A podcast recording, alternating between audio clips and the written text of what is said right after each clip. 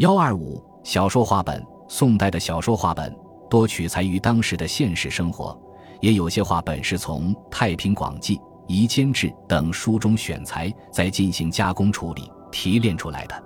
宋代的小说话本在题材上一反六朝小说和唐人传奇，只描写上层社会或封建士大夫阶层的生活，作品中更多的表现平民的生活，反映平民阶层的喜怒哀乐的感情，揭示了宋代社会错综复杂的矛盾和世态人情。宋代话本小说的内容一般分为三类：一是反映爱情婚姻的，一是描写公案的，一是讲述神仙鬼怪的。其中以描写爱情、婚姻和公案的题材为最多，成就也最高。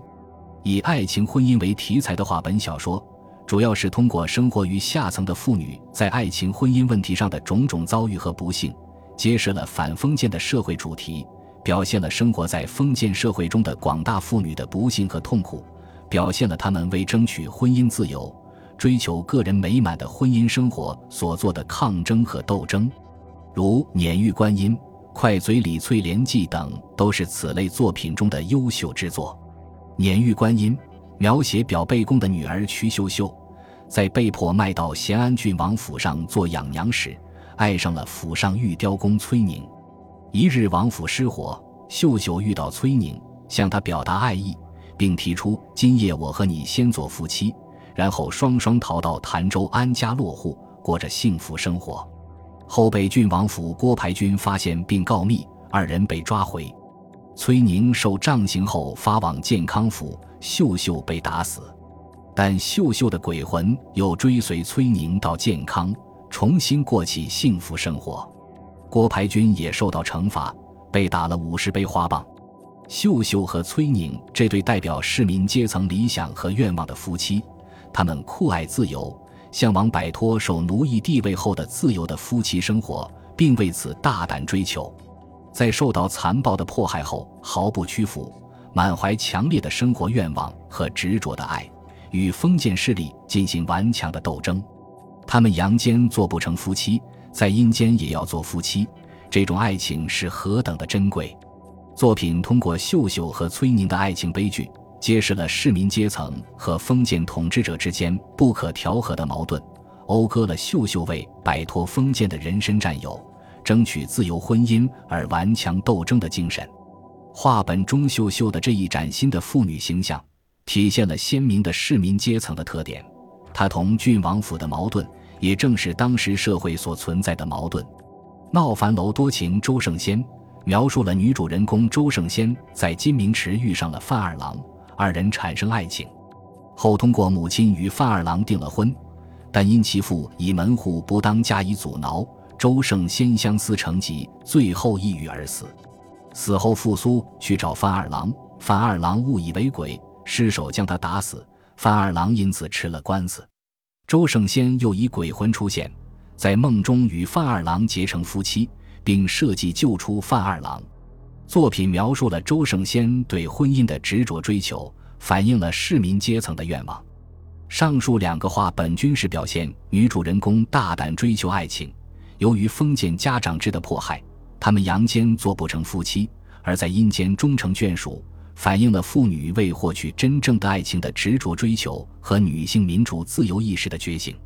而在《快嘴李翠莲记》中，则表现了另一个妇女悲惨命运的形象。此话本以说唱的形式讲述了一个普通妇女的命运，不论从内容还是到形式均有特点。李翠莲是一个容貌出众、女工针织、书识百家、无所不通的聪明能干的少女，劳动上是一把能手，但他性格泼辣、口齿伶俐，是个快嘴。这种性格严重违反了封建礼教三从四德的要求。因此，他的所作所为就引起了代表封建礼教的一些人的反对。结婚当天，他因不顺从封建礼俗而骂了媒人，打了撒丈人，训斥丈夫，顶撞公婆。当公婆责备他时，他还为自己辩白，申明自己为人正直，表现了他对礼教、公婆的不满和反抗。这种行径在封建家长制的社会里是绝不允许的，他的行为被视为大逆不道。在公婆的逼令下，丈夫以败坏门风的罪名将其休了。但李翠莲丝毫不妥协，她认为自己没有错，义正辞严地说：“公修院，婆修院，伯伯母母都修劝，丈夫不必苦留恋，大家各自寻方便。快将纸墨和笔砚写了休书，我随便。不曾殴公婆，不曾骂亲眷，不曾欺丈夫，不曾打善良，不曾走东家，不曾吸邻串，不曾偷人财，不曾被人骗，不曾说张三。”不与李四乱，不道不度与不淫，身无恶疾能疏算，清操警救与刨除，仿制桑麻粘针线。今朝随你写休书，搬去庄帘莫要怨，手印逢中七个字，永不相逢不见面，恩爱绝，情意断，多写几个红誓愿。鬼门关上若相逢，别转了脸不相见。尽管他具有坚定的反抗精神，但依然摆脱不了悲剧的命运。她被夫家所休，回到娘家，又受到了父母的责备、兄嫂的冷眼，偌大的社会竟然使她无处安身。她只好寄身佛门，消取清发，伴随油灯，寻求超然物外的自由。李翠莲的悲惨结局，深刻揭露了封建社会里在封建礼教笼罩下的妇女的悲惨命运。类似这样的话本小说还有《至诚张主管》《陈巡检梅岭十七记》等。描写爱情婚姻是宋代话本小说的一个重要方面，另一方面是关于宋玉事件为题材的公案小说话本。这些小说有的对官吏的昏庸贪残做了无情的揭露，有的讴歌了仗义勇为的侠盗和比较清正廉明的官吏，有的是对无辜受害的百姓予以无比的同情，直接反映了当时的社会矛盾，如《错斩崔宁》和《宋四公大闹进魂章》。就是这一方面最具代表性的作品，《错斩崔宁》说的是刘君建有一妻一妾，妻王氏，妾陈二姐。刘君建与王氏到岳丈家为丈人祝寿，丈人给他十五贯钱，让他开店谋生。当晚，刘协贤回家，酒后戏耍陈二姐，也把陈二姐卖了得十五贯钱。待到半夜，二姐逃去，准备回娘家。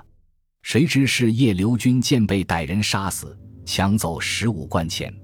而二姐在路上巧遇崔宁，崔因卖丝亦有十五贯钱，与刘家所失钱数相同。二人被捉到官府，屈打成招，官府以二人勾结谋杀亲夫罪，将二人斩首。后真相大白，但二人已含冤地下。作品揭露了封建官吏昏庸无能、草菅人命。在结尾。作者愤怒地谴责封建官吏这段冤枉，仔细可以推想出来：谁想问官糊涂，只图了事，不想垂楚之下，何求不得？作者告诫官吏，做官切不可率意断狱，任情用刑，也要求公平明允，到不得个死者不可复生，断者不可复续，表达了广大群众的愤怒呼声。宋四公大闹进魂章。说的是侠义道宋四公赵正、侯兴、王秀大闹东京城，偷走了为富不仁、视钱如命的张员外家的珠宝，并盗走了钱大王的三万贯资财和白玉带，又当面捡走京师府尹王尊身上金玉带的踏尾和观察使马汉的一半衫。当滕大引令王尊、马汉缉拿盗贼时，他们把金玉带栽赃到张员外身上。把珠宝栽赃到王尊、马汉家，结果张员外挨了打赔了财，弃义而死；而王尊、马汉身受重刑，死于狱中。侠义道机智巧妙地戏弄了官府，既惩治了牵令的张员外，又惩罚了官府帮凶王尊、马汉，真是大快人心。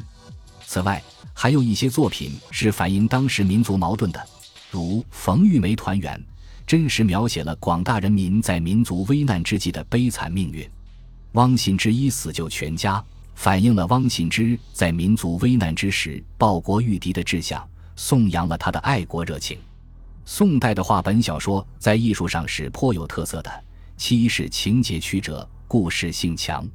宋代的小说话本集重故事情节的安排，在叙述故事时层次分明，情节井然有序，尽管头绪较多。但也能把来龙去脉交代得一清二楚。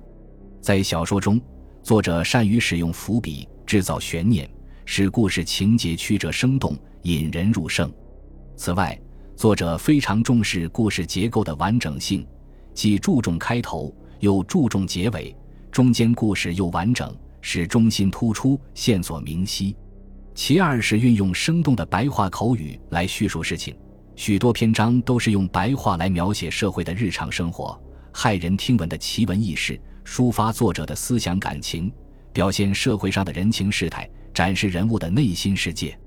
如《碾玉观音》中有一段对白，这段对白表现了秀秀为了幸福爱情无所畏惧的性格特征，也表现了崔宁忠厚、老道、清醒的人物个性。其三是很重视人物形象的刻画，并善于通过对人物的内心活动来塑造有鲜明个性的人物形象。如《宋四公大闹进魂章》。对张员外的一文不施还要揩油的吝啬鬼形象描写的惟妙惟肖。宋代的小说化本在思想内容和艺术表现上有很高的成就，但受时代的局限，也有一些不足之处。